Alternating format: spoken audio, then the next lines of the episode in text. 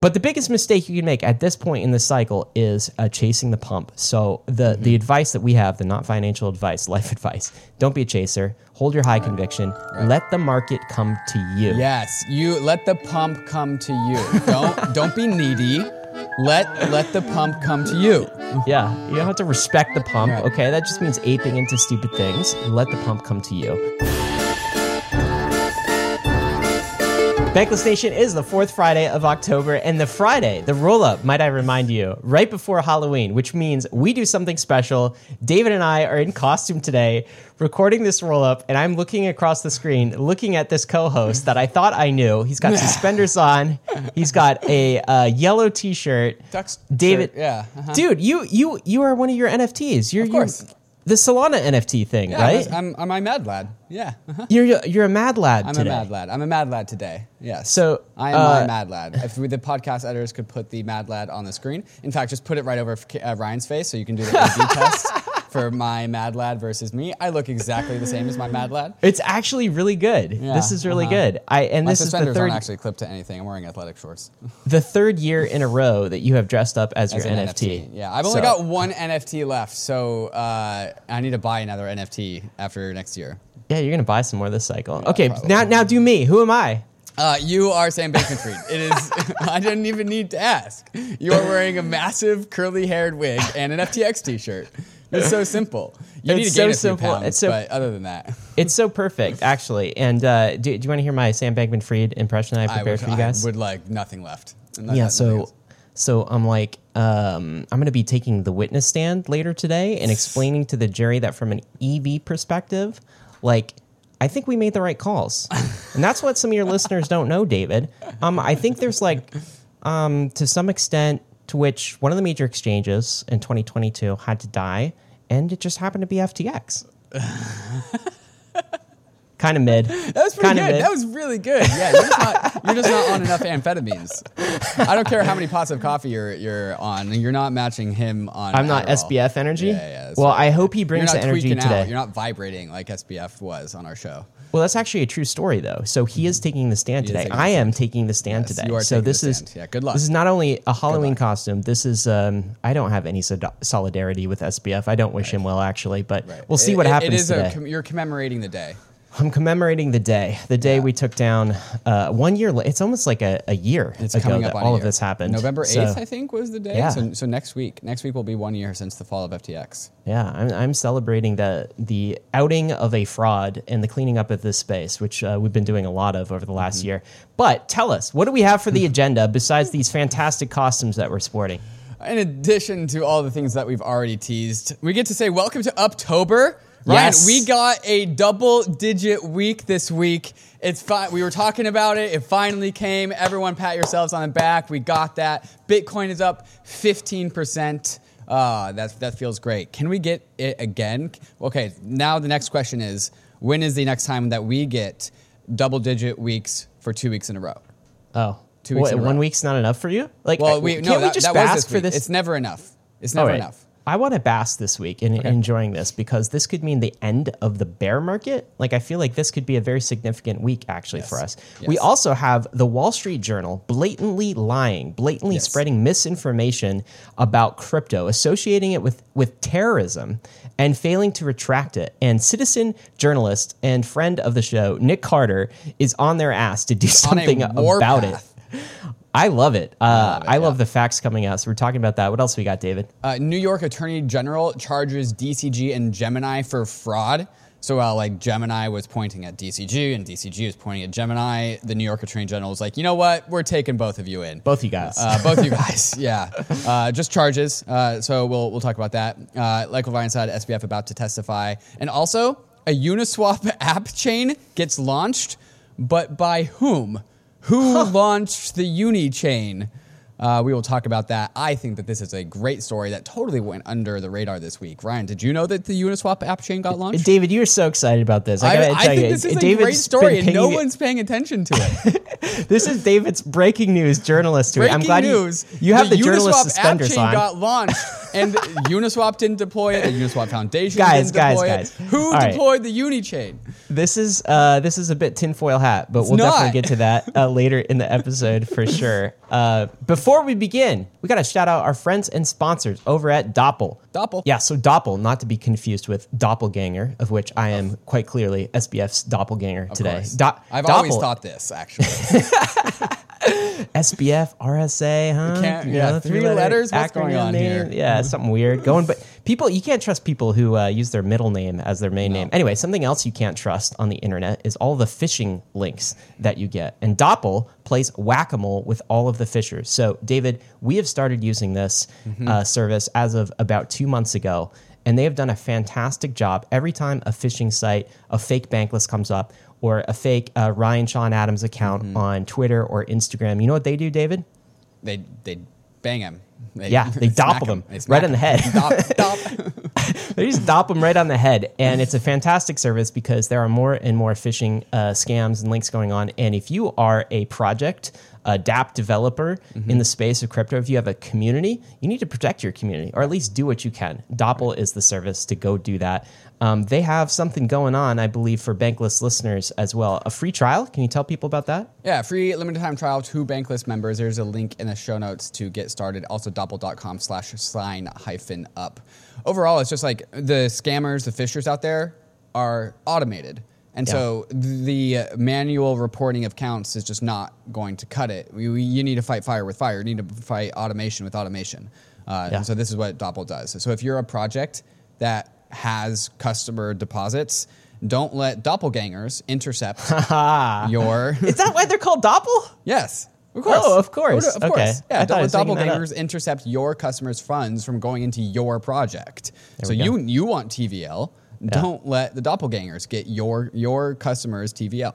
That's the Take it from the correct. take it from the guy with the Take FTX from the shirt. guy Okay, I, I, knows, I know a, a thing or two about scammers and how to stop uh, David, let's get to the good stuff today. You ready for this? Yes. Prices, Good looking prices on good looking charts. Bitcoin up 15% this week.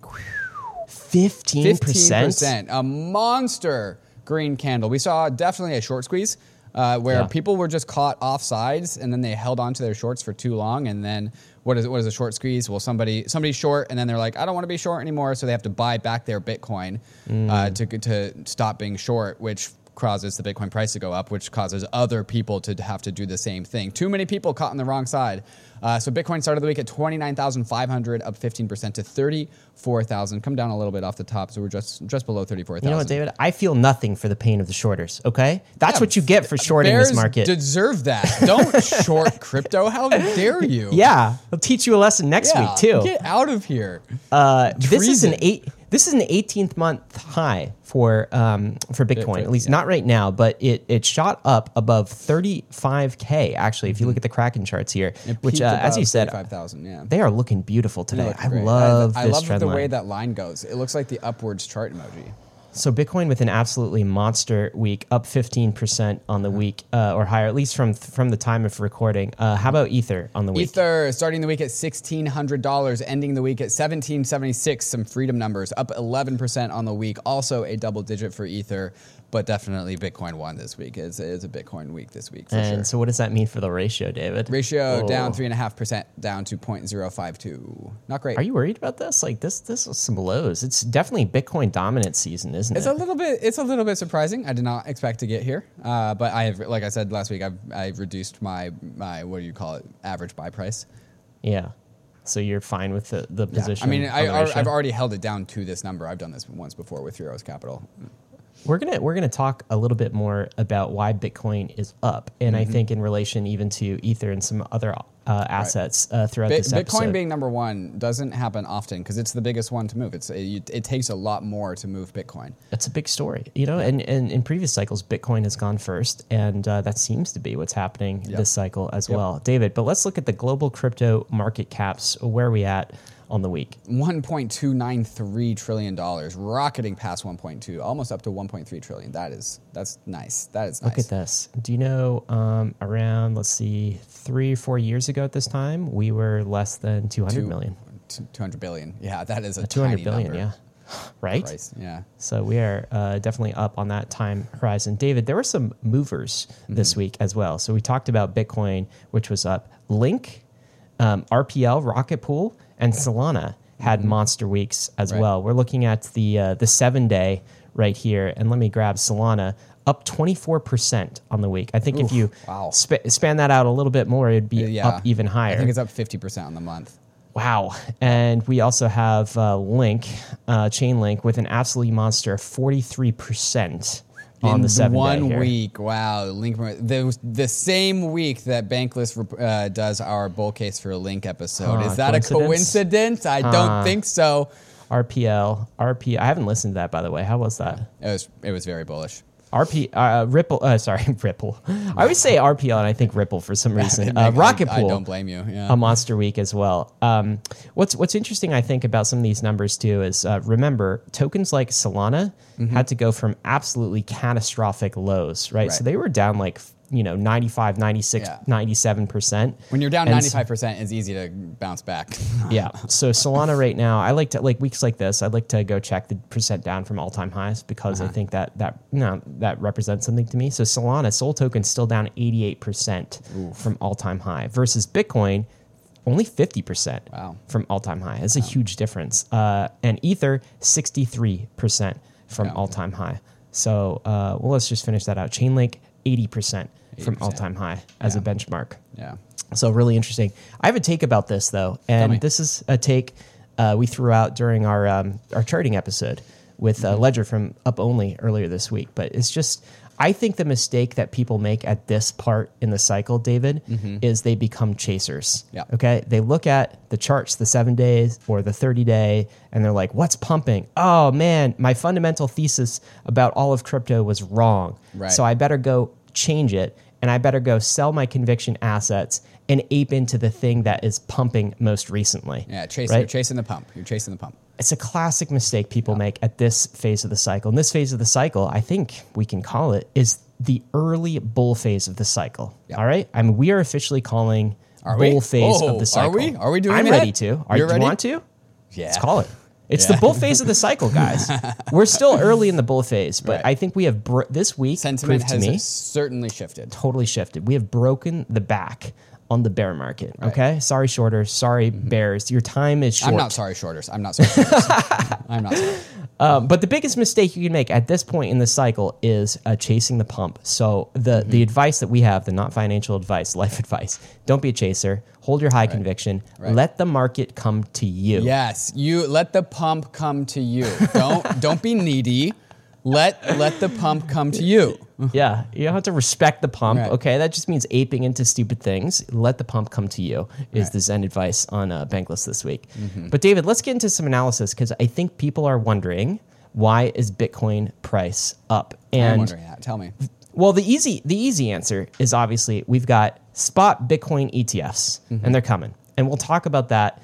Um, after the break, but I have three other reasons that Bitcoin might be up. That uh, More I've kind reasons. of gleaned. More Yeah. bullish reasons other than that. That's like the big one. Well, I think the big one might still be the Bitcoin ETF. Although there are people like Arthur Hayes who say uh, uh, there's another reason, there's another force driving these markets. You know what that force is? Tell me. Global instability, Oh. war, Oh. war. Okay. Okay. So um, Bic, uh, Arthur wrote a post this week, um, just in general, kind of geopolitics, U.S. monetary policy, all of these things. It was called uh, the periphery.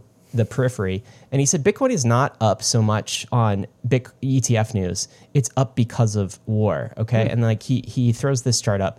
This is the total amount that the U.S. has spent on war since 2001 and it amounts to about ten trillion dollars. This is mainly Iraq. This is this is uh, Afghanistan, um, and now we we talked about this last week. Of course, the U.S. is um, Janet Yellen says the U.S. has enough to fully fund um, wars, uh, essentially in in Ukraine and Israel, and to to help preserve and protect their allies and preserve Pax Americana. And this is not. I don't think this is really a like a political view. You you can politically think that that's a good idea or a bad idea. I think Arthur is taking the uh, perspective of a trader. He's saying, okay, what does this actually mean for uh, for treasuries, for government bonds, And his conclusion is basically like, look at this chart. So this is um, T bills, treasuries, the white line. This is gold in yellow, appropriately yellow. And then Bitcoin is green. Okay. And so bonds took a massive hit, down about 11% uh, over the since since the Fed September 20th market, whereas Bitcoin is up far more than 11%. I think by the time he you know posted this, it's now up is about 30%, and gold is up as well.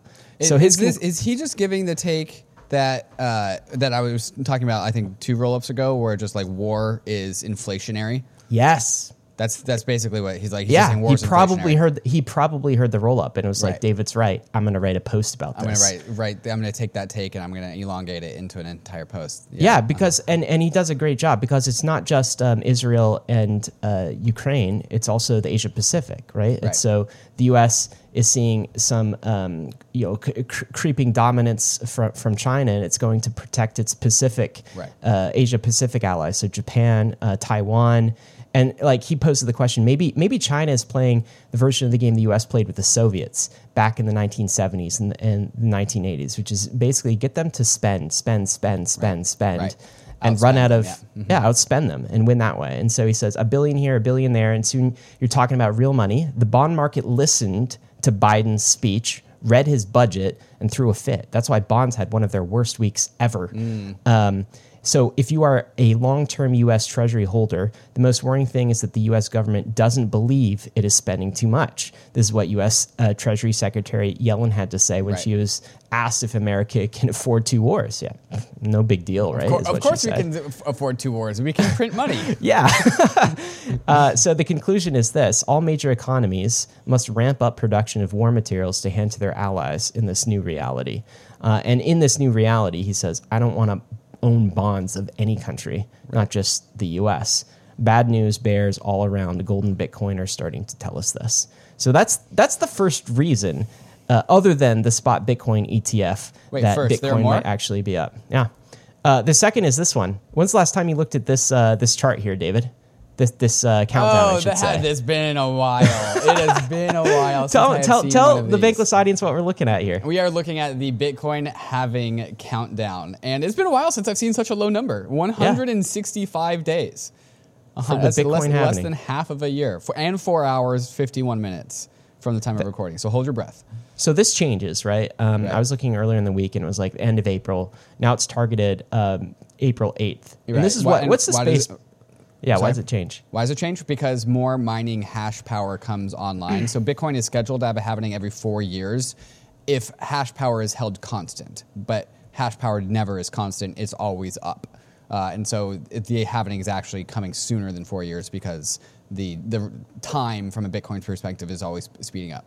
So, what does this drop us down to? Um, annual inflation of Bitcoin right now in block rewards. What is it about? You know, 1.5%, 1.9%? Oh, oh, inflation? Oh, I'm not sure. Well, I mean, let me go check ultrasound.money, ironically, as the place cool. to go find out what Bitcoin inflation is.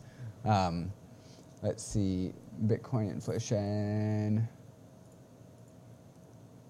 1.685%. 1.7%. 1.7%. It's like it's cut in half. Yep. Yep. So 1.7%. So there you go. The, the halvening is near.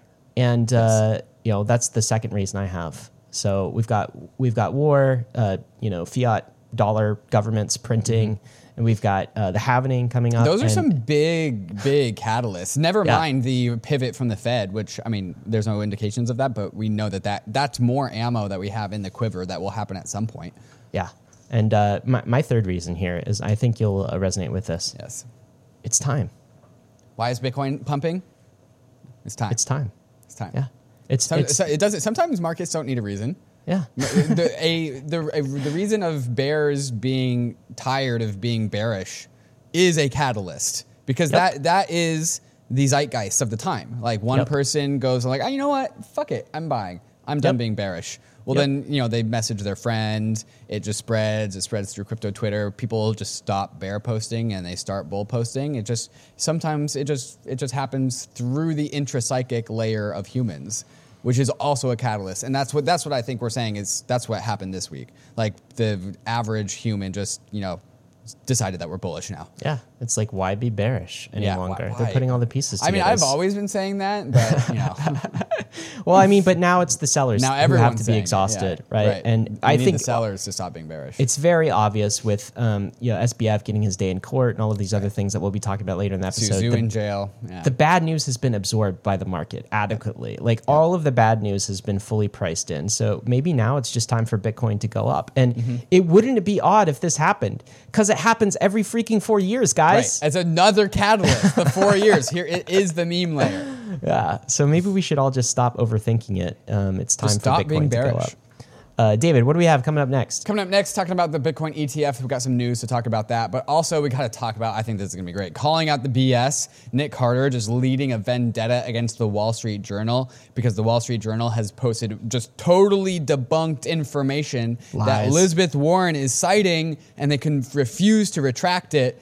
Uh, citizen journalist Nick Carter having absolutely none of it. Uh, SBF, of course, taking the stand today, the day of recording. We sadly won't be able to comment about it, but we will share what we know. All of this and more coming up as soon as we talk to some of these fantastic sponsors that make the show possible, especially Kraken, our preferred exchange for crypto in 2023. If you do not have an account with Kraken, consider clicking the link in the show notes to getting started with Kraken today. Kraken Pro has easily become the best crypto trading platform in the industry. The place I use to check the charts and the crypto prices, even when I'm not looking to place a trade. On Kraken Pro, you'll have access to advanced charting tools, real-time market data, and lightning fast trade execution, all inside their spiffy new modular interface. Kraken's new customizable modular layout lets you tailor your trading experience to suit your needs. Pick and choose your favorite modules and place them anywhere you want in your screen. With Kraken Pro, you have that power. Whether you are a seasoned pro or just starting out, join thousands of traders who trust Kraken Pro for their crypto trading needs. Visit pro.kraken.com to get started today.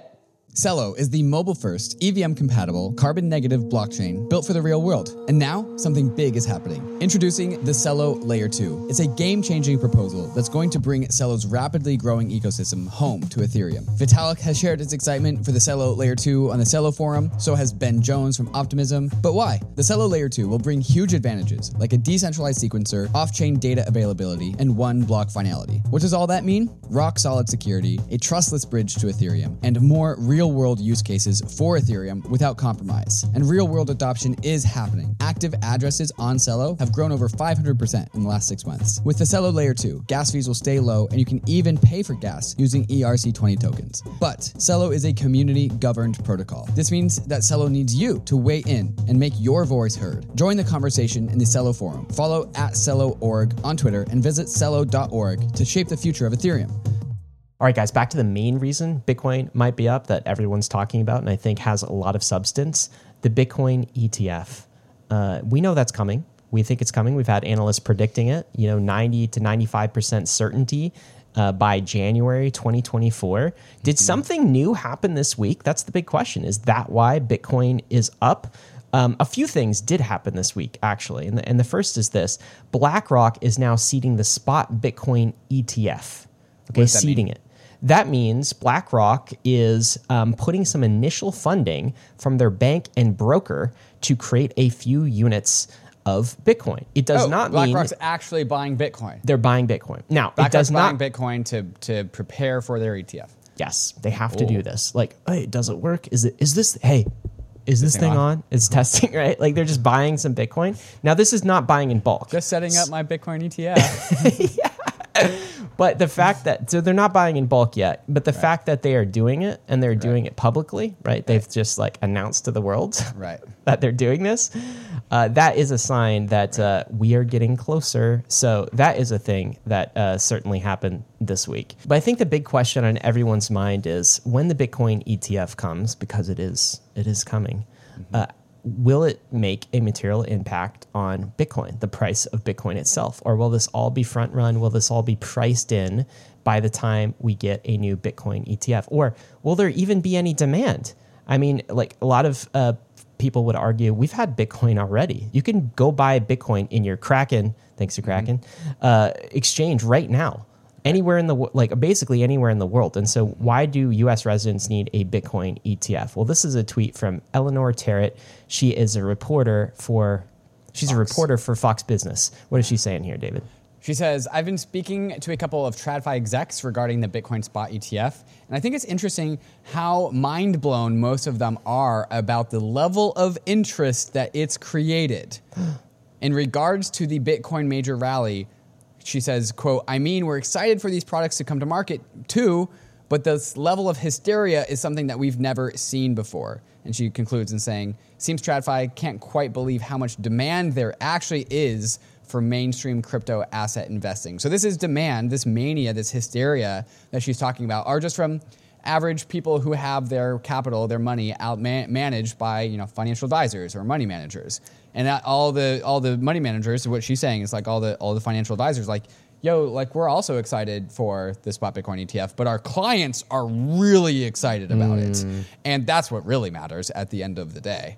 Uh, I, so I, cool. I, I, I want to believe this. Right, this right. is a very hypey tweet. Right. Sometimes you wonder whether it's just a hypey tweet somebody puts out there for engagement. I choose to believe. I mean, well, look at all the things that are going on that we had the seven different reasons why Bitcoin's bullish. Like at least a few of those have to be landing with just normies. David David is choosing to be bullish this I week as believe. well. Yeah. Um, here are some numbers that back this up, and I, I find this analysis helpful as well when you comp- compare that to kind of the the normative analysis there. This is from Alex Thorn of uh, he's an investor at Galaxy, mm-hmm. and he actually ran the numbers based on projected inflows, projected demand for the Bitcoin ETF. And he based this on a number of factors. I believe um, past performance of, of the gold ETF. He really looked at um, the total sizing of the market inflows. And we'll, we'll, include a link in the show notes to, to this tweet and some of his analysis. But he thinks that post Bitcoin ETF, Bitcoin could see another 75% price appreciation. So almost a doubling of price. And that is based just on year one inflow. So in the first year, uh, and he gets to a number of about $15 billion of net new buying activity into Bitcoin in year one. And he kind of backs into that number based on the number of uh, broker dealer uh, purchases that are going on, the number of bank purchases, the number of registered investment advisor purchases. And uh, yeah, I think it's some compelling numbers. So he's saying 15 billion in inflows into Bitcoin, net new purchases of Bitcoin in year one and then he's projecting uh, 26 billion in year two and almost 40 billion of Bitcoin inflows in year three. So that's a lot of inflows, man. That's a, that's a lot of inflows, and importantly, this th- this amount of inflows is doesn't end there. That's not the only new inflows. There will be inflows that will buy Bitcoin ahead of these flows because they know that these flows are coming what do we say at the start of every episode? Front run the opportunity. Like if you are buying Bitcoin in your stock brokerages through the Bitcoin ETF, you are no longer early. I would say actually the mark of like being early to Bitcoin is buying Bitcoin before the ETF exists. I think you're right, David. I think once the ETF exists, you are no there's no more early buyers of Bitcoin. Yeah, uh, you're at least in the you're you're not in the early adopter. You're maybe in the yeah. early majority or something yes, like that. Early majority. Yeah, that's right. Yeah, yeah, yeah. Uh, but the, importantly, like this $15 billion of new buy pressure that's coming this year is going to incur like another 15 ish billion dollars of just like people buying because other people are buying. And that's what a bull market is. Yeah, and I, I, I don't think uh, crypto natives fully understand the size of this potential market, right? Mm-hmm. So um, here's some numbers here. The size of assets under management that uh, get exposure when there's a good Bitcoin ETF. Broker dealers alone, they have 27 trillion in assets. Again, that's the total market size of this. Banks have about 12 trillion that they could de- be deployed. And the big one that I think I'm most interested in is the Edward Jones guy. All right, it's like the financial advisor in the US uh, that is going to say, hey, now I have a product that I can sell my um, you know 401k users who come to me for financial advice. Um, that is almost 10 trillion in assets that registered investment advisors have in the U.S. So it's an absolutely huge market. The, the other thing I, I think with all of this this kind of pressure on the SEC to like make this happen, um, the bigger question is when we zoom out is why don't we have a Bitcoin ETF already? Like that's at some level, David, that's the more amazing part that the US still doesn't have a Bitcoin ETF. What's his tweet from Nate Geraci say? Yeah, he just like lists all the terrible ways that we have Bitcoin exposure through through like normal typical trad rails. You know, GBTC, which is off 25%, uh, MicroStrategy, which is you know like a proxy Bitcoin exposure and is being used for Bitcoin exposure, even though it's a company. Uh, buying Dogecoin, Bitcoin futures ETF, 2x leveraged Bitcoin futures ETF, blockchain quote unquote ETFs, ETH futures ETFs, all before a very simple product that is the spot Bitcoin ETF. It's just lunacy. It's just insane that, that we have these things in trad accounts and not a very simple spot Bitcoin ETF. All of these, apparently, according to the SEC, are safer than the spot Bitcoin ETF. Here's how Hester Peirce put it 2x in an leverage interview. futures Bitcoin ETF. Give me a break. Yeah. This is Hester Peirce on uh, Squawk Box on CNBC. All right. L- let me play this clip for you guys. And I can't, I can't say whether or not the, the commission is, is ready to approve a Bitcoin exchange traded product. I've been thinking we should approve one for the last five years. So the, the logic for why we haven't has always mystified me. Uh, the court case obviously is, is an important factor in the landscape, but um, I can't guess as to my colleagues' approach to this topic. I Man. can't guess my colleague's approach to this topic because he's an insane person and he's unpredictable. Oh wow, Hester Peirce again, SEC commissioner is is mystified uh, about Yeah. her colleague's approach to this. Um, it's not just the Bitcoin ETF either. You know what's actually underpriced and probably like undervalued by the market right now, David? I have a guess.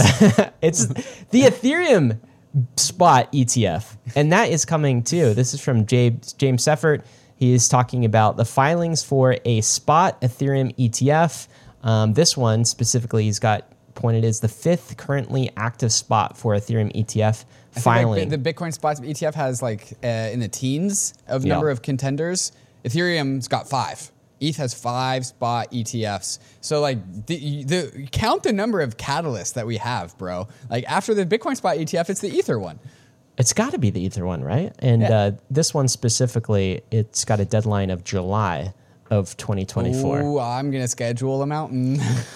Well, you should, David. Schedule a mountain for July of next year because um, I think that within months, it could be the case that we actually have an Ethereum ETF after our Bitcoin ETF. And if you want another prediction market for all of this, you can go look at the Grayscale ETH E price chart or the Bitcoin GBTC price chart. Okay. This is again, these are these trust type products that don't trade exactly um, you know, to one to one with the Ether or Bitcoin spot close. price. Not even yeah, Yeah. because it's almost like a prediction market on when these products will convert Right. to uh, full ETFs, to actual spot ETFs. And the gap has closed on this. The premium to NAV has what did what did. I say? Do you remember? Uh, I think it was like December or January of 2022, right after FTX, Yeah. and these things hit their lows. Their their uh, discount, the ETH discount to to net asset value. Same thing with Bitcoin. I think it hit a low of like negative forty percent. What did I say? I said that the bull market will very clearly be back on when we can recapture the lost capital, the billions of dollars of deleted capital because of the ETH discount and GBTC discount.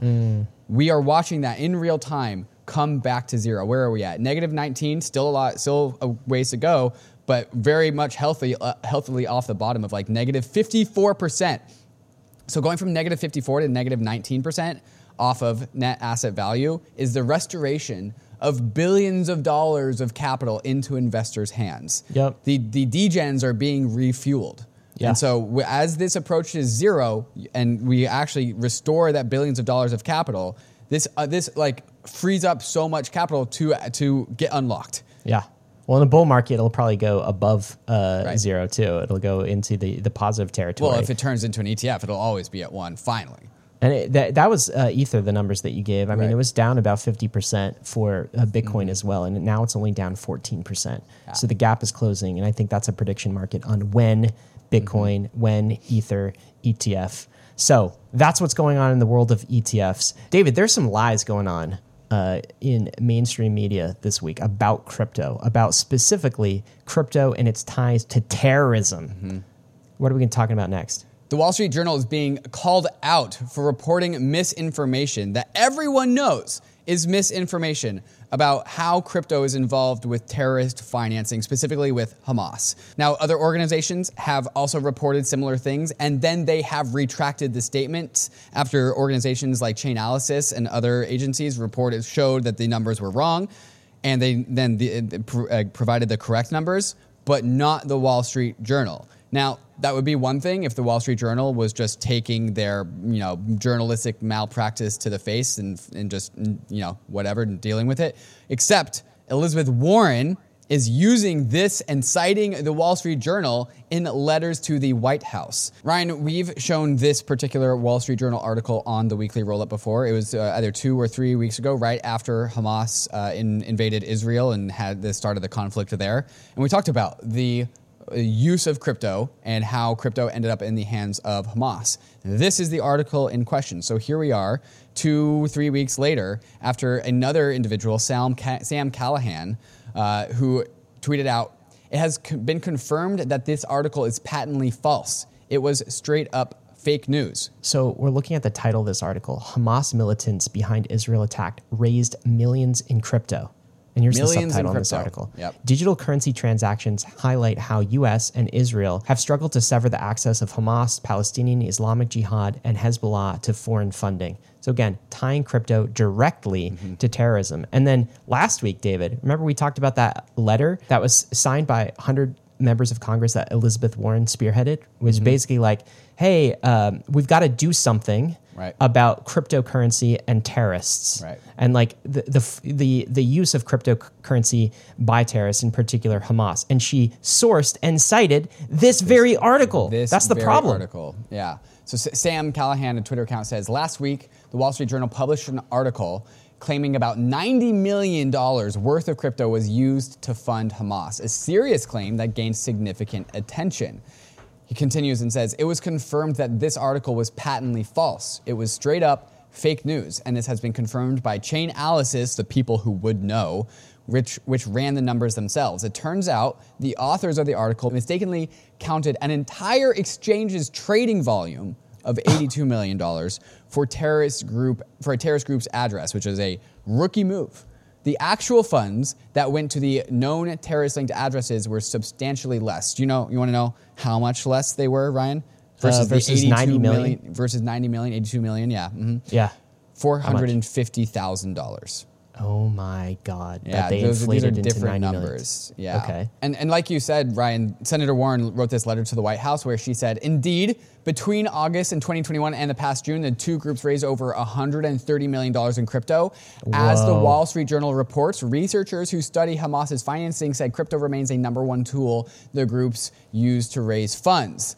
So here is where Chainalysis comes in with their statement. Look what's cited here too in this letter, David. The, Wall the very yeah, article number one citation, at. the Wall Street Journal.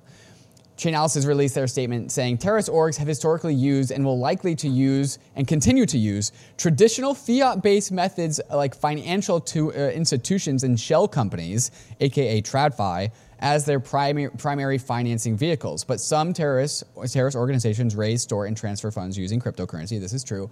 Thanks to the transparency of the blockchain, crypto has for years proven to be an ineffective tool for terrorism financing at scale.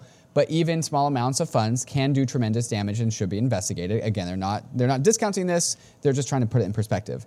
Taking a closer look at these counterparties, we find more evidence that it's likely that some kind of service provider, and of the roughly $82 million in crypto received by uh, this address, about $450,000 worth of funds were transferred to the known terror affiliated wallet. So basically, saying the number is $450,000, not millions and millions and millions. it's a big freaking difference here. It's a very big difference, yeah. So Nick Carter comes in, and Nick, Nick Carter, I would say, he, he's written like academic articles before. He knows a thing or two about journalistic integrity. So he gives this recap saying, First, Wall Street journalists, and then names them Angus Berwick and Ian Talley, write a flurry of articles citing uh, elliptic data, which is another um, publisher. We'll, we'll talk about that in a sec claiming that PIJ, a Hamas affiliate, raised $93 million in crypto. Second, Senator Warren uses this article to claim Hamas raised over $130 million in crypto. Don't know where that number came from. This article is the sole citation in her letter, the Bloomberg article. The entire letter, Elizabeth Warren's letter, depends on the Wall Street Journal article. Third, over 100 members of Congress signed the letter, which asks for Biden administration to further crack down on crypto. Next, Chainalysis comes out with an article disputing the Wall Street Journal claims, saying that instead of the $82 million, the real figure is around 450,000. And last, the Wall Street Re- Journal refuses to follow up or retract, instead Wow. writing more articles relying on their claims. Wow. Oof. Oof. That is Oof. bad. So they're refusing to redact that too. So the source of the data that the Wall Street Journal, um, they, they weren't looking at these on-chain transactions. They were getting this from a company called uh, Elliptic. What did Elliptic say in the aftermath of this? Oh, well, they wrote an article, Ryan, saying, setting the record straight on crypto crowdfunding by Hamas. And they corrected the record and issued a retraction of their original statement. Saying the first bullet point here there's no evidence to support the assertion that Hamas has received significant volumes of crypto donations. Hmm. So, correcting the record. So, somebody's doing it. Somebody's going back and saying, yo, we effed up, sorry, just not the Wall Street Journal. Then here's Ian Talley, the author of the article that came out of the Wall Street Journal, just absolutely doubling down. And Really? just, you know, digging his heels in. They're And so- doubling down on this? Oh, It's they're not- doubling down bigly. Yeah. Uh huh. What Uh-huh. uh, do they have any data? Are they like actually bringing? Oh my god! I No, see no okay. tweet. So this this tweet that which is this guy trying the you got the the Twitter community notes to correct the record, which is how you Right. know you're off. Uh, and so this tweet from the author gets 155 likes, and then Nick Carter follows up and says, "You are a liar. You have been found out. Now do your job and publish a, a retraction. Salvage some dignity." Coming in at 1.3 thousand likes. That is a He's right. massive ratio. this Ooh. reporter is just doubling down, Doubling down, on yeah, it's bad. misinformation. Mm-hmm. Mm-hmm. Yeah, not great. Uh, so Nick Carter follows up and, and uh, he retweets, "Welcome back to Twitter. I see that we have your attention. E- Elliptic and Chainalysis have rebutted your analysis. Your kingdom is crumbling, but yeah, dig your heels in further to see where it takes you." He just is on a roll, man. He- he- another take from Nick saying, "Make no mistake, journalists and senators lying about crypto financing terrorism and pinning, pinning the blame on us is an existential threat." If they win that information war, there is no limit to government aggression. This is our battle we need to win, and the truth is on our side. and so here's the meme from, from Nick Carter. He's got the SpongeBob meme of to do list, and it's one, Elliptic corrects the record, which is done. Next, Wall Street Journal retracts. Next, Warren letter signatories retract. Last, Liz Warren fesses up. If That we last get one's any not of happening. these, that last one's not happening. That last one's not happening. Brian Armstrong weighing in too, saying this is crazy. An inaccurate Wall Street Journal article caused 20% of Congress to sign a letter. That's scary. It's mm. crazy. Elliptic has now refuted the evidence in the Wall Street Journal article. Wall Street Journal, will you issue a retraction slash correction? They haven't yet. At the time of recording, they're Wall Street in. Journal has not retracted this. Balaji comes in and says, The refutation could not be stronger. Will Wall Street Journal's authors Ian Talley and Berwick correct the record? Quote, there is no evidence to support the assertion that Hamas has received significant volumes of crypto donations. That's uh, the line I read earlier. David, it's not great, but the good news great. is, uh, as Hester Peirce has said before, we have the courts on our side. We also have Yeah. truth on our side, and I love I think having the truth truth is on going to my come out. side. It's in, it's in the blockchain. Go look up the data yourself. On the blockchain. It's Right? yeah. I mean, the records are clear here. Um, what's going on with our friend and my doppelganger SBF this week, David? So SBF is going to take the stand. Wait, He's going to do the thing that he is so good at, which is just running his mouth. Yeah. Um, there's been a bunch of analysis as to like why is SBF going to Why take is he stand? deciding? Like, This is risky, right? Why is he doing this? Yeah. Uh, and so here, here's how this has gone so far. Uh, uh, Sam's defense has struggled, as you could imagine. Uh, the prospects for Sam don't look good. Uh, the judge has even denied seven expert witnesses that Sam would like to have proposed to call to the trial. Uh, I, I don't know why, but not great. Like you're just being removed of your collateral. Uh, I would suppose that like uh, maybe there's a handful of reasons. Um, They've also denied many of uh, Sam Bankman-Fried's arguments and evidence, and f- he, of course, faces decades in prison if, if he's connic- convicted. So he's not. It's not looking great. So this is potentially a new strategy. Um, It feels like a hail mary to me, David. It feels like a little bit of a Hail mary. It's not yeah. going well. So what do we got? We'll just what put we got? Yeah. we'll just put SBF on the stand and hope maybe he can talk his way out of this. I think part of the idea is um, they the defense wants SBF to appear that he didn't intend to commit any fraud. That prosecutors are painting him as some kind of criminal mastermind. He's just a guy that got, you know, caught with too much complexity. in crypto and financial products, they're all incredibly complex. And hey, I'm Sam. I just I just got stuck in the in the middle of all of this. And so they're hoping they can paint that that kind of a portrait. The thing that I, I think they're exposing a lot of risk to, David, is that um, the prosecution knows all about this Right. and they have the receipts. Here's a formal federal prosecutor saying this is a, a risky maneuver. And he says, I expect they've been preparing. This is the prosecution has been pre- preparing. I expect they've been preparing for SBF to testify for a long time. They've mined all his prior statements, whether it's mm. tweets. You remember some of those tweets, right, David? Right. His emails, his texts, public statements. They got all that information that he made about the company, and they're going to just sit there and impeach him with them. Mm-hmm. I'm sure they will. So that is probably going on right as we record this, and we'll have some more info for you uh, next week about SBF's trial and what happened when he took the witness stand. I think there are some assumptions that we can make about how this is going to go down based off of past evidence. Uh, I will make the assumption that the prosecution does knows everything that there is to know. There's nothing that Sam has been able the cards that he's kept close to his chest. Those don't exist because he's Yeah. a blabbermouth. So there's nothing that the prosecution And so is know. everyone around him. So There's no like ace up his sleeve. He doesn't Yeah. have anything. It is a hail mary. Yeah. And I'm going to also guess that the prosecution is just like licking its lips, like, yes, he's gonna be on the stand. Are you serious? This David, is great. I think this is a real picture of This is a real uh, picture. Sam striding into court this morning. And the quote here from the, the person Mm-hmm. who tweeted this When you know you're going to prison for a few decades, but the doc just filled your Adderall prescription. This is Sam, just Yeah. like cocaine confident, walking into court uh, the morning for, For giving the, for the his full, full picture, he has his shirt just like not tucked in at all. He's a little bit scraggly looking, and then he has his massive ankle bracelet on his. Oh, under I just pants. noticed that. Yeah, I thought his. Uh, Yeah. I should have added that to my costume, David. Sure. Yeah, maybe you do. We can't really tell. Um, anyways, I, I, the other assumption. This is this is my okay. This is I don't have any evidence for this, but um, I'm gonna go ahead and guess that after having spent so much time with Sam, that Sam's lawyer is like, I'm effing tired of this kid, and I don't really have any more patience for him. So eff it, just put him on the stand. Oh, I don't, care know. anymore. Maybe, maybe. I, I do think it's a YOLO type of uh, type of move here. So, David, we got more to talk about though. What's coming up? Yeah, I got some more tinfoil hat stuff for you guys. The Uni chain is on Ethereum. is deployed an OP stack Uni chain. Who who did this? We'll talk about that. Was the DCG fiasco bigger than Enron? New York mm. Attorney General coming after DCG and Gemini. And then also, there's a new Speaker of the House. Sadly, it's not Tom Emmer.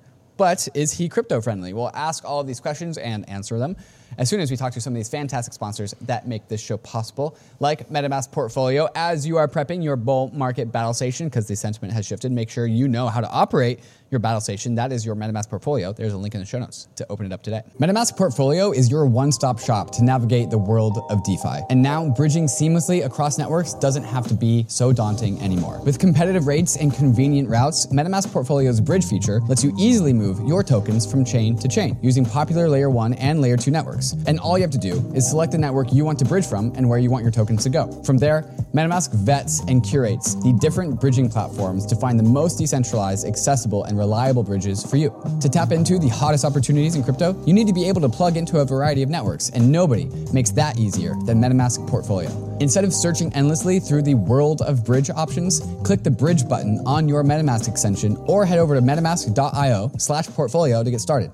The last thing we have to clean up is Digital Currency Group (DCG). This is a Genesis. Uh, Gemini Earn was involved over a billion dollars in retail depositors' funds lost. The New York Attorney General says this is a bigger deal. The the fraud that uh, Digital Currency Group pulled. It's a bigger deal than Enron. Bigger than Enron, actually. What's going on with this case, David?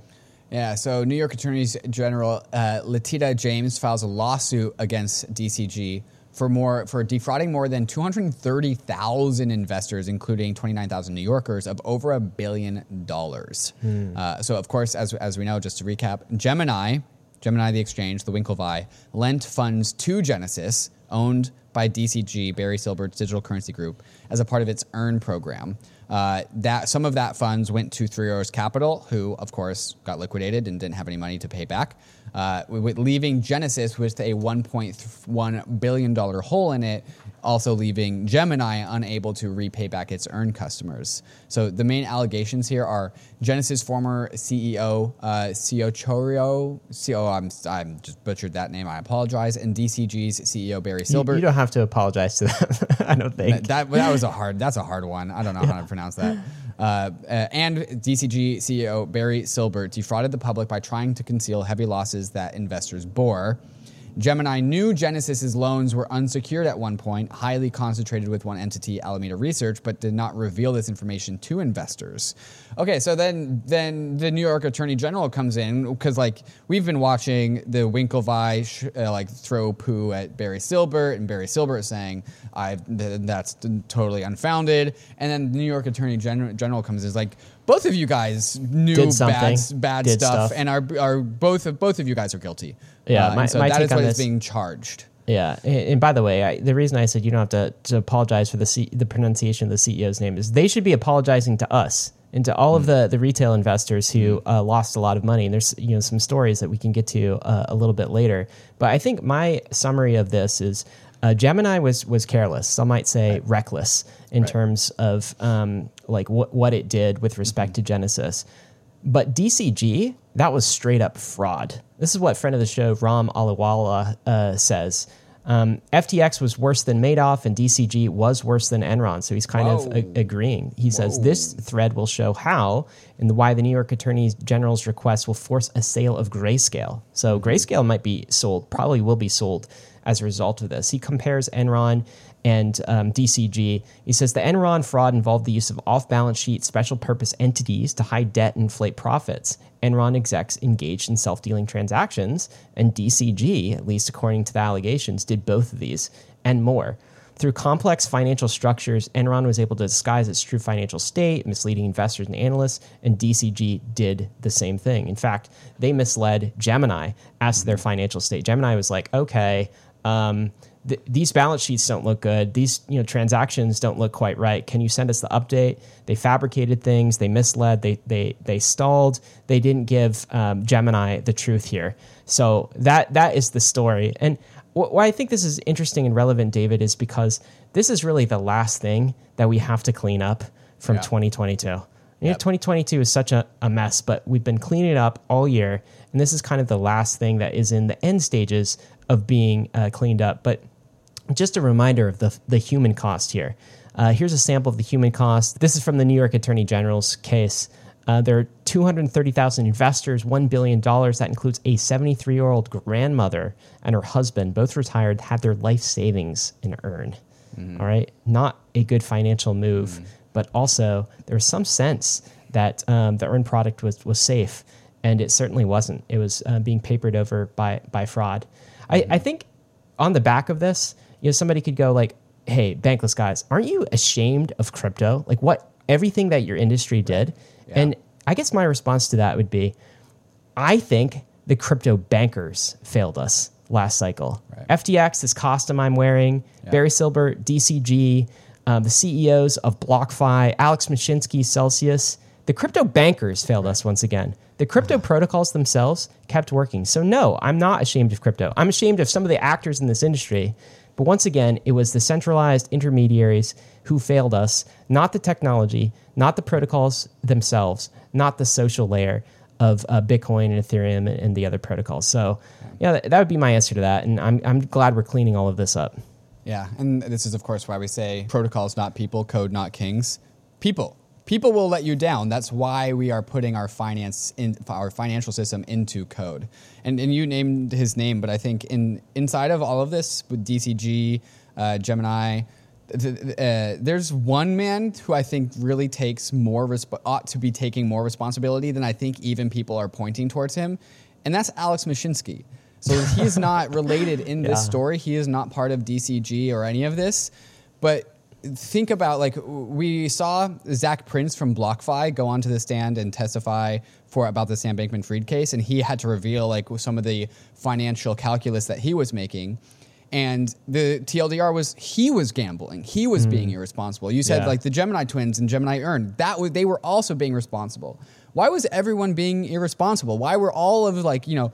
Why are just normal like money managers running normal businesses? Why are they just straight up gambling with everyone's money?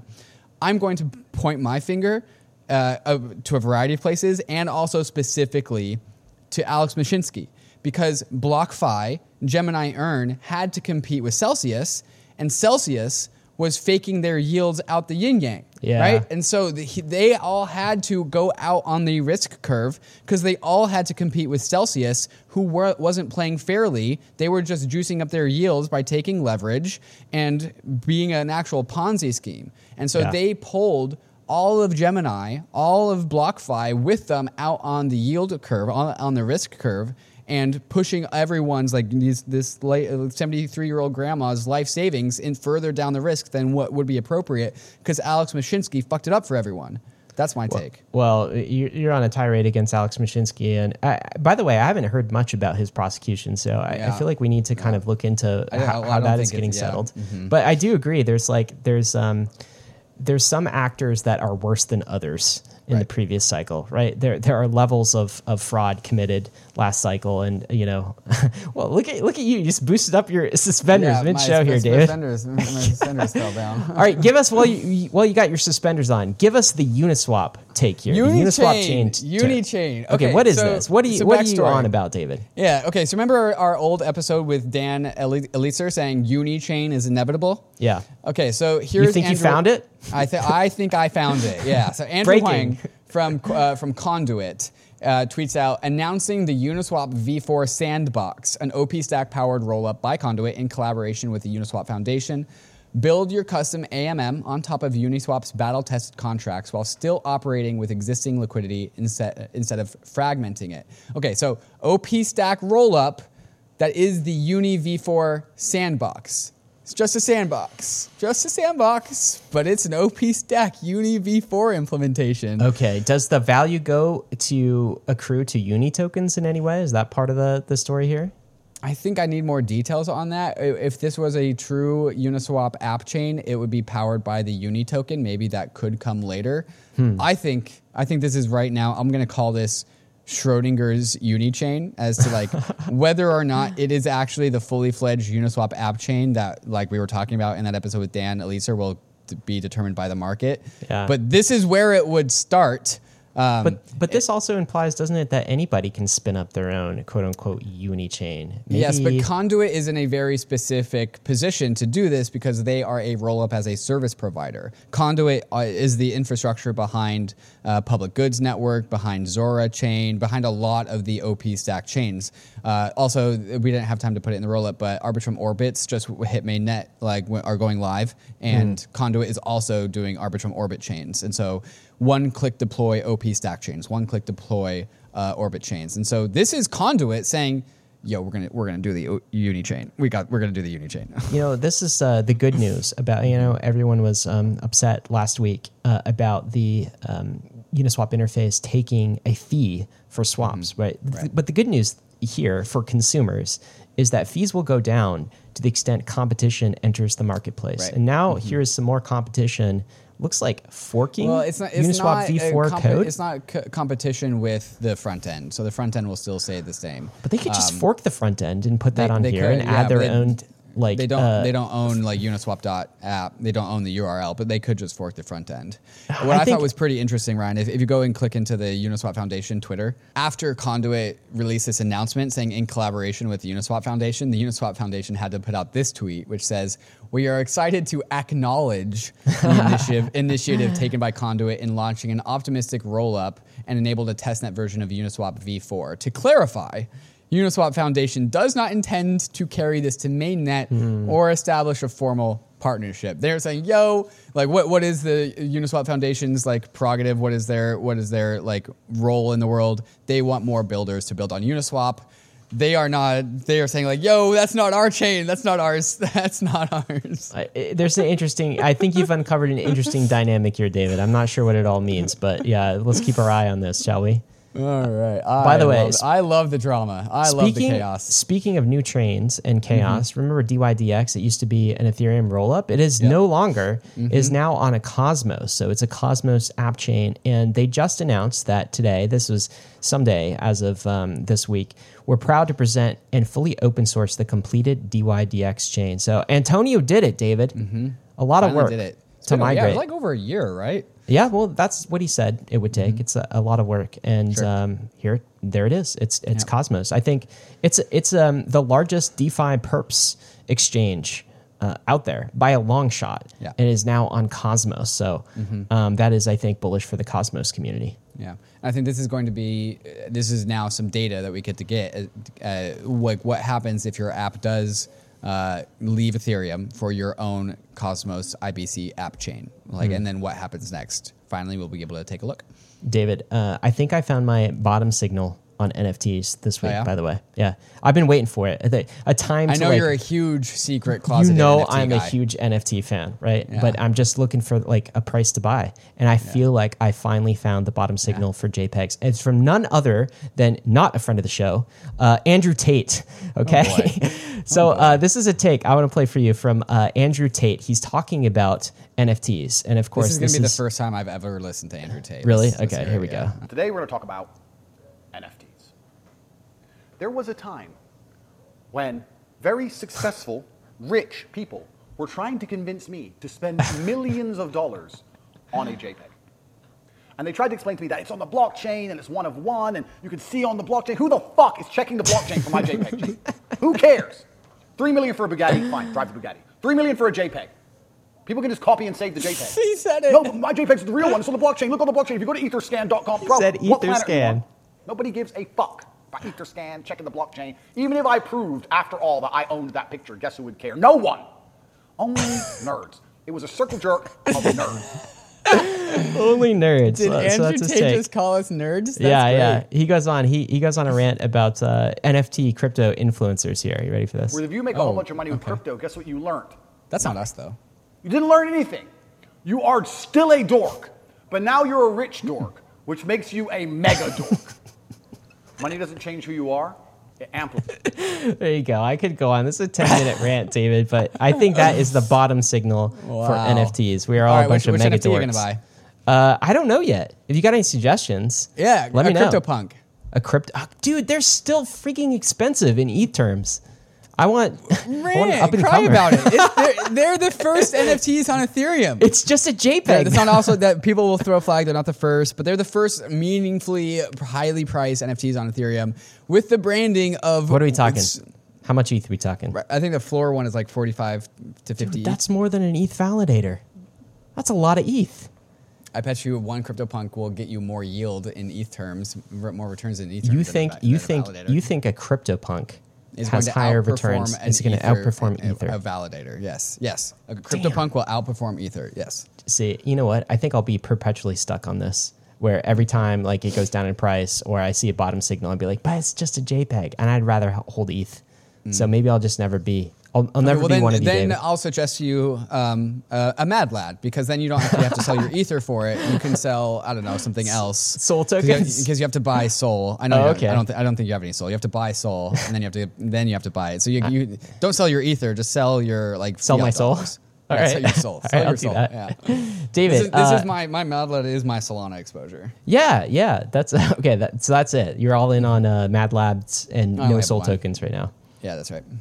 Um, David, in regulatory news, I thought we had something great, uh, which was do you know the Republican Party has been really struggling to find a new um, House majority leader? And there Mm-hmm. was a brief window of time where it looked like it might have been Tom Emmer, which, Right, that of course, awesome. Is uh, one of crypto's strongest allies, friend of the podcast. He's been on Bankless many times. He believes in this whole thing that we're doing. At least he says he does. Peer to peer money. He's against digital authoritarianism. He showed up at the permissionless conference. We did a panel. I know that this man understands crypto, and he was nominated as Speaker of the House. So I put this tweet out and I said, Tom Emmer could become Speaker of the House. He's just been nominated. Bullish. What happens? Four hours later, Wow. uh, it, it's it. It seems like uh, Trump uh, nuked it. Maybe some others nuked the the nominations that he's kind of not fit. Um, you know how these politics, uh, political things go. They knew House Majority Leader, has just been uh, elected, though, and his name, the most generic name ever, Mike Johnson. Okay, Mike Johnson.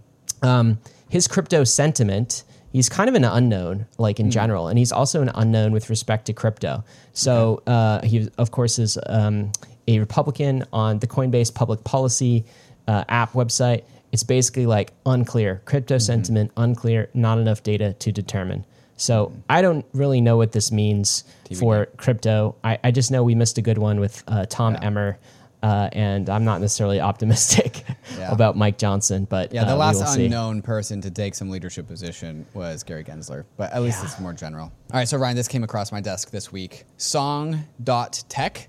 Sound Yes. familiar? Sound familiar? Uh, friend.tech. Friend.tech, song, yeah. now song.tech. All right. Now, instead of buying friends your friends shares, you can buy your song shares, so- songs in Spotify, just like songs. You can buy songs. Guess what's the number one most valued song? Never gonna give you up. Wow. Never gonna give you up by Nice. Rick Astley. Yeah, Yeah. Astley, Astley. Yeah. Uh, I don't know what number two is, but "Pump It Up" by Endor. Somebody, somebody bankless listener probably knows that. Uh, number three, "Sandstorm" by Darude. Uh, number four, "All I Want for Christmas Is You" by Mariah Carey. Number five, "99 Problems" by uh, Jay Z. One more time, Daft Punk. Uh, Daniel. Okay, then number coming in at number seven, "I Just Need" Daniel Allan. You don't know who that is, I'm guessing. No. Who's this? No? Okay, so why is Daniel Allan here? And Yeah. who is Daniel Allan? Yeah. Daniel Allan is a music NFT guy. Oh. And all of a sudden, he his songs are at number seven on the charts. Okay, so the, the again, this is just a bonding curve. It's on base. I'm pretty sure it's on base. Uh, and you're buying and selling shares of songs uh, because that you kind of for the same reason why people buy shares of, of Yeah, but their who, friends' who, who gets this, David? Do do the artists actually get the fees here? So if you are a spot, this is the genius. This is the the virality as- aspect of this, and why I think that this is really interesting. Yeah. If you are the artist, where's Taylor Swift? Taylor Swift's coming in at, yeah, uh, 11, 11, Cruel Summer, and yeah. 12. Yeah. Uh, if you are Taylor Swift and you own the Spotify creator account of Taylor Swift, you can log into friend uh, song.tech Oh my God, and claim your the stuff? fees. Yes. Okay. No so freaking way. Yes. Yes. Yes. This Uh, is okay. genius. Yes. Uh huh. Okay. So 10% of fees, just like Friend Tech, uh, but all the holders of shares receive 5% of those fees, half of the fees. And then the other half of those fees are reserved for the artists themselves. So Taylor Swift has a claim on all of the trading fees that are going on on song.tech. Because she obviously owns the Spotify creator Because she account. controls the Spotify creator account. So rather than sue these people or whatever, Taylor Right. Swift could just be like, Claim "Oh, it. this is cool. I Yep. get money." I get money. and I Yep. get maybe Yep. more money than I would for um, streaming this on. It's Right. another revenue source for me in Yep. T Swift empire. That's exactly right. Yeah. And so Daniel Allan, he he has claimed his Spotify account. And so he's earning as the creator, he's earning 5% fees from the songs that people are buying and or selling. Yeah, How and I guess it. crazy is that? I guess it rests on Spotify's ability to um, authenticate artists, and I, Right. I'm sure they have that. I mean, that's already kind Yeah. of a solved problem, yeah. right? Wow, really I smart. think this is genius. Okay, so currently it's only 500 songs. Yeah. So, uh, we're in phase two. I think the first phase was 100. Uh, 1,000 songs is coming in with phase three. Uh, I think this is great. Let me go- is let me go buy some song, T-Swift, 'cause Song that's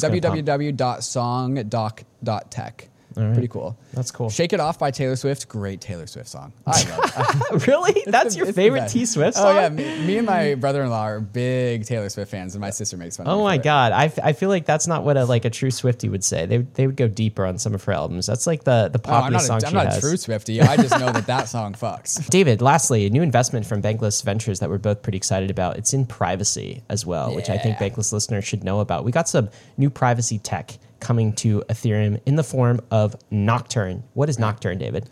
Okay, so Nocturne. First, they've raised $6 million, co led by Bain Capital and Polychain, with participation from Vitalik Buterin, Tim Beiko, uh, and of course, Bankless Ventures, which is why we're bringing this up. Uh, we cover all of the raises from Bankless Ventures portfolio companies as a inception of conflict of interest for you all here on the podcast. And then also, we get to talk about what they do. What does Nocturne do, Ryan? I'm so glad you asked. Nocturne is this innovation in the world of account abstraction and stealth addresses. It is basically your private Ethereum account.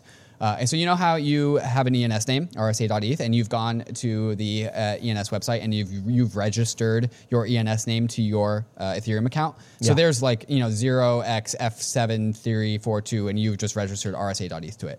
You can do the same thing with a private account. So you register a private account to a public account. No one knows that you've registered it. You, you just this is the power of zero knowledge cryptography, and then all of a sudden you have a private account. Using this thing called stealth addresses, your private account can make transactions that engage with DeFi.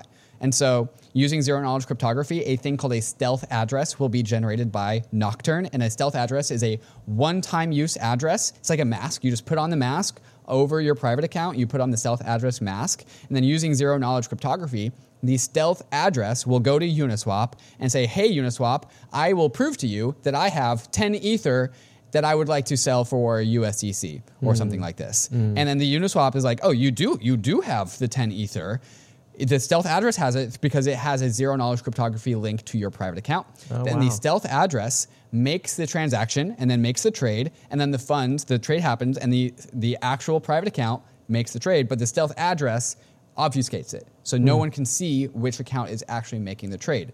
Same thing for sending you payments or receiving payments. where do the funds end up? They just stay in the stealth address, or They stay in the stealth address, yes. what? Uh-huh. What happens Is- when I want to take them out? Uh, that is, the uh, stealth address uh, sends it outbound from the private account to a public account, and then all of a sudden it's no longer in the private account. Ah, very cool. Yeah. Very cool. The, so this the other cool thing for- that is that, that I think is really nifty here is that say you want to send me money, Yeah. you will not have to say, "Hey David, can you generate a stealth address for me so I can send you this money privately?" What you would do, kind of like like I was saying, you just have the ENS thing registered. You would go and you would type in davidhoffman.eth into the Nocturne system, and then Nocturne would be like, "Oh yeah, there is a there is a private account registered Oh, here. yeah. Here's a stealth address so you can send them money." yeah, And this is all of like happening. This is all happening behind the scenes. You know how like in Venmo, if you Venmo someone, you can just like toggle it private. Yeah. Like the bull case for Nocturne here is that you just have that button send privately embedded into your wallet, and so th- you don't go to Nocturne. It just becomes like you have your public wallet and you have your private wallet. Yeah. I think it's super cool. This might be ha- like one of the ways we fixed um, privacy in, in crypto, right? This is that Mm-hmm. Yes. SSL layer for Yes. our uh, our crypto Right. transactions. Very cool. This is going to be a public good. When when is this going to be available? When is um, Nocturne actually rolling out publicly? They are looking to roll out their launch of the V1 so you, people can get their hands on this in the middle of November. Uh, a specific date TBD, uh, middle of November. Very soon. All right, David. What do we have coming Congra- up congrats. next? Big congrats to Nocturne. I, I Yeah, met them very at cool. Zuzalu. They're, this, is, this is the privacy tool that I have been trying to get my hands on. Much needed. Much needed. Uh, Mm-hmm. What do we have coming up next? Coming up next, is it a good time to be in Ether with all of the regulatory threat around, or should we rotate into something else? Uh, that's question number one. Question number two Will the governments of the world ban Bitcoin? Uh, not just a question, this is Balaji's take. Balaji's take. We're going to talk about some questions and some other takes from the world of crypto Twitter. But first, a moment to talk about these fantastic sponsors that make this show possible. Arbitrum is accelerating the Web3 landscape with a suite of secure Ethereum scaling solutions. Hundreds of projects have already deployed on Arbitrum One with flourishing DeFi and NFT ecosystems. Arbitrum Nova is quickly becoming a Web3 gaming hub, and social dApps like Reddit are also calling Arbitrum home. And now, Arbitrum Orbit allows you to use Arbitrum's secure scaling technology to build your own Layer 3, giving you access to interoperable, customizable permissions with dedicated throughput. Whether you are a developer, enterprise, or user, Arbitrum Orbit lets you take your project to new heights. All of these technologies leverage the security and decentralization of Ethereum and provide a builder experience that's intuitive, familiar, and fully EVM compatible. Faster transaction speeds and significantly lower gas fees. So visit arbitrum.io where you can join the community, dive into the developer docs, bridge your assets, and start building your first app with Arbitrum. Experience Web3 development the way it was always meant to be secure, fast, cheap, and friction free. Here's a question from Kiwi Dog 4. One of the big selling points for DeFi and crypto is that anyone can read and view the chain. How do we reconcile this with the ultimate goal of a fully private chain? I like and want privacy, but I feel like we're losing something almost as important. ZK proofs allow some verifiability, but can we really ZK prove enough to make up for the loss in transparency? It's funny, we are just talking about privacy uh, No, before, that- yeah, before the break. th- now, the question There's a is, reason why we have this question in here right yeah, now. Yeah. is that a good Mhm. thing? What, what do you say to that? Yeah. Um, I'll, I'll kind of reframe this. Say, like one of the big selling points for DeFi is crypto is that anyone can view and read the chain. What if I changed that statement to one of the big selling points for DeFi and crypto is that anyone can verify the integrity of the chain? So I think those those are different statements, but I think that that kind of points towards the goal here. Uh, using zero knowledge cryptography, you get privacy, but you can verify integrity, right? Aave might be able to hide its pools, but it can provide proof of reserves, for example. Um, just being able to audit the chain is certainly valuable, but you some we can still audit the chain and audit the state of the chain and audit the integrity of the chain and the integrity of people's balances without actually disclosing what they are. Uh, and so I would actually kind of reframe like maybe the goal of crypto isn't to have like all of our world's finances out in the open, but to very simply prove that what we are saying is true or the integrity of people's um, uh, collateral, et cetera, et cetera. Yeah, so I think- think we, we can have our cake and eat it too here. I do think we'll we'll sort this out the same way the internet uh, sorted this out. Is of course we have a lot on the internet that's public, right? Like a website, you can publish it; it's completely public. Anyone in the world can access it, right? It- that's a great thing. But you also have HTTPS, right? Which is when you want to send your credit card information. That piece gets encrypted. You don't want to broadcast that. You don't want that part to be public. Right. And so I think what will happen with crypto is all of the things that benefit from auditability, transparency, those will, will remain public. Those will remain on chain. But the things that we want to keep private, those will have an SSL type of wrapper Right. where they're where they're encrypted and private. So I think we'll find the right balance here. Now, I don't know that uh, the governments will uh, feel the same way, right? I think I think governments want everything digital to be like fully open to their purview. So that might be a fight we have to fight. And That actually brings us to the next question of the week from um, AlexRowe.eth. After the IRS episode, I started thinking about portfolio allocation. Bitcoin seems to be accepted by mainstream, but ETH can still be greatly devalued by regulation. How do you guys stay so heavily weighted in ETH with this potential threat? I'm 95% ETH right now, but I'm thinking I should rebalance more to Bitcoin. What do you say to that, David?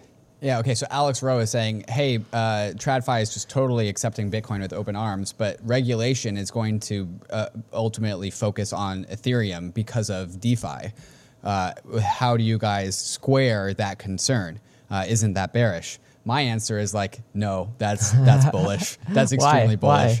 Why? Uh, if if the incumbents of the world, the banking system, the regulators, the nation states feel threatened by something, You're doing I it. want to I want right to thing. buy that thing. I'm Yeah. you're on the, you're on target here. Yeah. Uh, I've always kind of had to take that Bitcoin is relatively impotent, and that's why Wall Street just accepts it with open arms. Like it's actually just not a threat. Yeah. You know what's a really you know what's really a threat? DeFi. DeFi. Yeah. Like zk proofs. Uh, and so that it's it's a threat because it's valuable. Yeah. Uh, and so I'm like I I will buy that asset over and over and over again. Yeah, I, I, I do agree. The fact that incumbents are threatened is bullish. Bullish. usually, right? But that doesn't mean there might uh, not like in the short run. It they, they Right. could put a lot of regulatory pressure on uh, Ethereum, and it's true. They Ethereum they has more surface area to, to regulate, right? And but that's because Ethereum has more surface area for value creation. That's why there's Right. more Yep. space to, to regulate it. Right. Uh, The the other question I would have is back to what we said earlier in this episode is uh, ask yourself, Alex, um, are you just doing this because Bitcoin had a really good? Are you thinking this way because Bitcoin had a really good month? Alex, a are you chasing week? the pump? All right, like seriously, ask yourself that because um, the crackdown has been real for the last Uh-huh. year. Uh, regulatory crackdown, and just now you're thinking about this. So I, you know, I would ask yourself that. But the other thing, is- and maybe I just wanted to fit this uh, mental model in because I wanted to hear what you think about it, David. But I think a, you bet on Bitcoin if you if you think crypto is more like a religion, and you bet on Ethereum if you think crypto is more like an economy.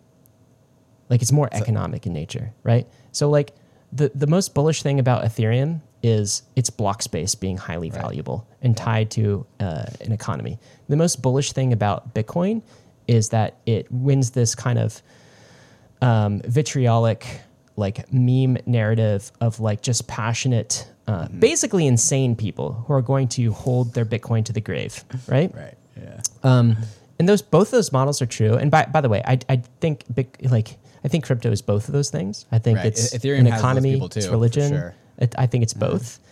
Um, but I think um, Ethereum leans more economy maybe Right. than than uh, Bitcoin. Um, and so, i- if you think of it in that way, then yeah, a regulatory crackdown might be bad in the short run, but I think an economy can outperform um, a religion. And when you tie those two things together, it becomes incredibly powerful. That's, Yes. that's maybe a, a, a pie in the sky uh, way, way to answer this, too. But I guess the last thing I'll say is um, I have not rotated out of ETH towards Bitcoin That's, that's I backwards. think- You're going backwards in history. ever. I have done the opposite Yeah. uh, several times. The last time I did that, I bought some Ether with my Bitcoin was uh, 2018, 2019. That was so long ago. Yeah, when you know when Bitcoin was up uh, relative to Ether, and I haven't changed. I feel no desire to change. I still have some Bitcoin. I have much more ETH, uh, and I'm very comfy right now. It's very comfy. Yeah, I, I'm, I'm feeling pretty good about that. But not financial advice. You gotta you gotta um, weigh Ryan these things out for yourself. Ryan Yeah. advice for Ryan, yeah. Mhm. David takes of the week. Since it's Bitcoin week, we have You're a to have to walk question. me through this take, actually. Okay, so here's a question I saw that uh, was asked of Balaji. Uh, and the question was this, which I think is a good question. I'm wondering, Balaji, if you can talk about the prospects of Bitcoin being banned and what you would do in that case and how you would buy gold custodially. Balaji, of course, ignored the last part. He would not buy gold custodially, but he had this really good mental model um, where he thinks that the world's nation states will actually trifurcate in three different kind of areas. The one is there will be Bitcoin atheist uh, nation states. These are nations that crack down on crypto, right? So the Elizabeth Warren tribe, war against crypto, or maybe uh, totalitarian uh, China, which says like crypto is banned, right? Bitcoin atheist types of states and crypto atheist states. Then he thinks there will be nation states that he calls Bitcoin monotheists, that basically they only embrace uh, Bitcoin and they don't embrace the other coins, right? So, uh, probably an example, proto example of this would be El Salvador. They're very Bitcoin friendly. Are they Ethereum friendly? Are they crypto? Are they blockchain friendly? No, they're just Bitcoin friendly. And then he thinks there will be a third cohort of nation states called the Bitcoin polytheists, which are like Bitcoin and then everything else, all of the other coins. So crypto. yeah, crypto. And so he frames things as a Bitcoin, Bitcoin, Bitcoin, Yeah, right? Bitcoin is a Bitcoiner. Yes, he is. But the the those that reject crypto, those that just embrace like Bitcoin maximalist nation states, and then fully crypto nation states. And he thinks that the fully crypto Bitcoin polytheist states will be um, like basically the economic hubs of the world. The the future New Yorks, uh, the future Singapores, the future Hong Kongs, that kind of thing. Anyway, so different than an outright ban, right? This kind of breakdown. What what do you think of that? What do you think of that take? It sounds like it's just like a level of banning as a function of how when crypto came about. So like so he's saying, okay, some states will just ban crypto altogether, not even include Bitcoin. Some will include Bitcoin, and then some will include the rest of the the risk curve, Ethereum, Solana, et cetera, et cetera, et cetera. Yep. I think that this is a Bitcoiner's take. Uh, I don't. I don't. Uh, he's putting a Bitcoin atheist, Bitcoin monotheist, Bitcoin polytheist. Yeah. like that's a Bitcoin centric version of reality that Yeah. I few, think that very few people will uh, operate with. My, my take on it is the the framing of the three is probably correct. I I, I think there's going to be a, a lot fewer Bitcoin monotheists than he thinks. Like it Yeah. might just be like El Salvador Right. and a couple of other countries. Yes, that's the Bitcoin centric nature of it. Yeah, Bitcoin's not that special. Sorry, Balaji. David, what are you bullish on this week, man? I'm bullish on crypto people being Okay. the spearhead against the corruption of the establishment. Uh, I think once upon a time, uh, crypto people were uh, considered to be like weird basement dwelling libertarians, and over time, we we have increased the fold of who is a crypto person. Uh, now we have like culture and art people and NFT people uh, as crypto people. So like we've become more normal. Uh, meanwhile, the state has increased its, I would say, its authoritarianism, its its authoritarian curiosities, uh, and we are seeing this play out with like Nick Carter's just vendetta against the Wall Street Journal. Uh, Balaji has been going after mainstream media for like a decade now. Um, Liz Warren is being the spearhead of like I am the the state that is completely misaligned with facts and reality, perhaps on purpose. Uh, and I think the crypto people of the world are ready to show leadership as a community to push back against corruption, to get, push back against the authoritarian tendencies of the state. Uh, crypto people were bold.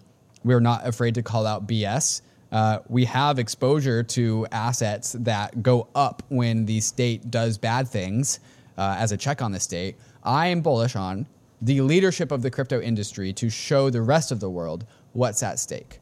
I hope and so. I, I, that is that- what I'm bullish on. That's an optimistic perspective, and I, I think we have that in us, uh, particularly Mm-hmm. the settlers, the, the crypto natives who have um, stayed around. I can tell you that the rest of the world doesn't see crypto people like that. The rest of the world, they see this guy right here, me in the FTX shirt. Well, That's he's what they going see. to jail. Yeah, We are putting him in jail. yeah. Well, Um, I guess they they are not saying like crypto people putting him in jail. They're saying yeah, I think the. Okay. I guess I, We'll I'm there. I'm We'll fully get on there. board with your optimistic take, and Uh-huh. um, I just think that we have to get there, and uh, it could take some time. Ryan, what are you bullish on? I am bullish on uh, the bull cycle, David. I mean, we called it earlier in this episode. You Bullish on the agreed to me. cycle. Yep. Uh, I think we broke the back of the bear market this week. Yeah. Like I think we did it. Yep. The episode with um, uh, Ledger uh, Mm-hmm. confirmed it for me, and so I have like three resolutions for if this is the start of the bull run for the start of this bull run. Um, the first is this time I'm going to do things right, David. I'm going to have Oh, a did sell you not plan. do things right beforehand? I did things okay, like better than my first. so this this will be my third, uh, and um, I improved last cycle Mm-hmm. over the previous cycle, and I want to do another layer of improvement. So here's what I'm going to do. One, I'm going to have a sell plan to take some stuff off the top, right? Okay. When uh, like you have a dollar cost average plan in, you can you can dollar cost average out at a specific price or you know time intervals or however you want to do it. For me, it's price.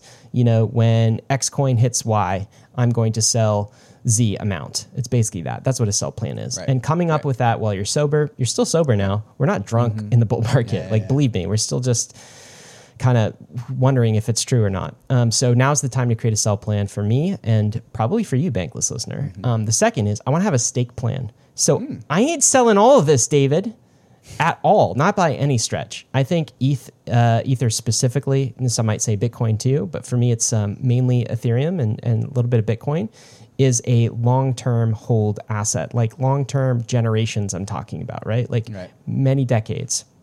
So I want to have a stake plan of my forever hold ETH where I'm just not it's not going anywhere. So I a sell plan, a stake plan, and then lastly, I want to have some more fun this bull cycle. All right? Like last cycle I felt like the first cycle I was worried, you know, and just not knowing what I got into. The last cycle I felt like it was kind of a grind.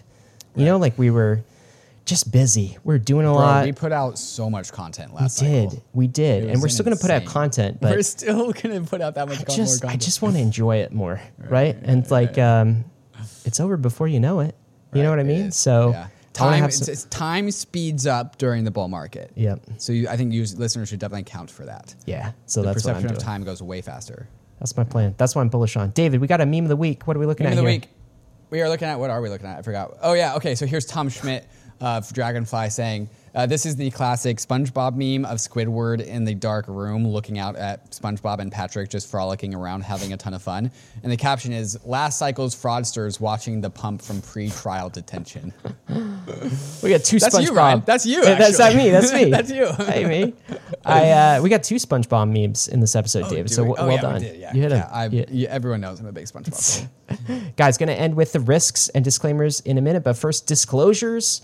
Uh, David and I mentioned Polygon in the episode. I am an advisor to Polygon. David and I are both advisors to Optimism. I think we mentioned them as well. Uniswap is a Bankless sponsor. You guys know that. Bankless Ventures are investors in Nocturne. We name that in the section. Of course, we are long term investors. We're not journalists. We don't do paid content. There's always a link to our disclosures in the show notes. Before I give you the risks, I want to tee up this moment of Zen. We talked about Tom Emmer. He could have been Speaker of the House. Moment of Zen is all about what could have been, but was What lost in those four hours. So stay tuned for that. Crypto is risky. You could lose what you put in, but we are headed west. It's the frontier. It's not for everyone, but we're glad you're with us on the bankless journey. Happy Halloween, and thanks a lot. Crypto, when it comes to the, the economic uh, issues, I believe it's towards the top of the list. But again, that's that's me. you've got to be ready with the right people to be telling the administration. They don't have to be uh, pro crypto. Just don't be anti crypto. Be pro innovation and let America do what Americans are best at, which is create and innovate. We love it, right? We, we love uh, Web3, the ownership economy, the idea that we can do business directly with one another and we don't have to have intermediaries. Uh, not that we'll never need them, but uh, we get to choose them, right?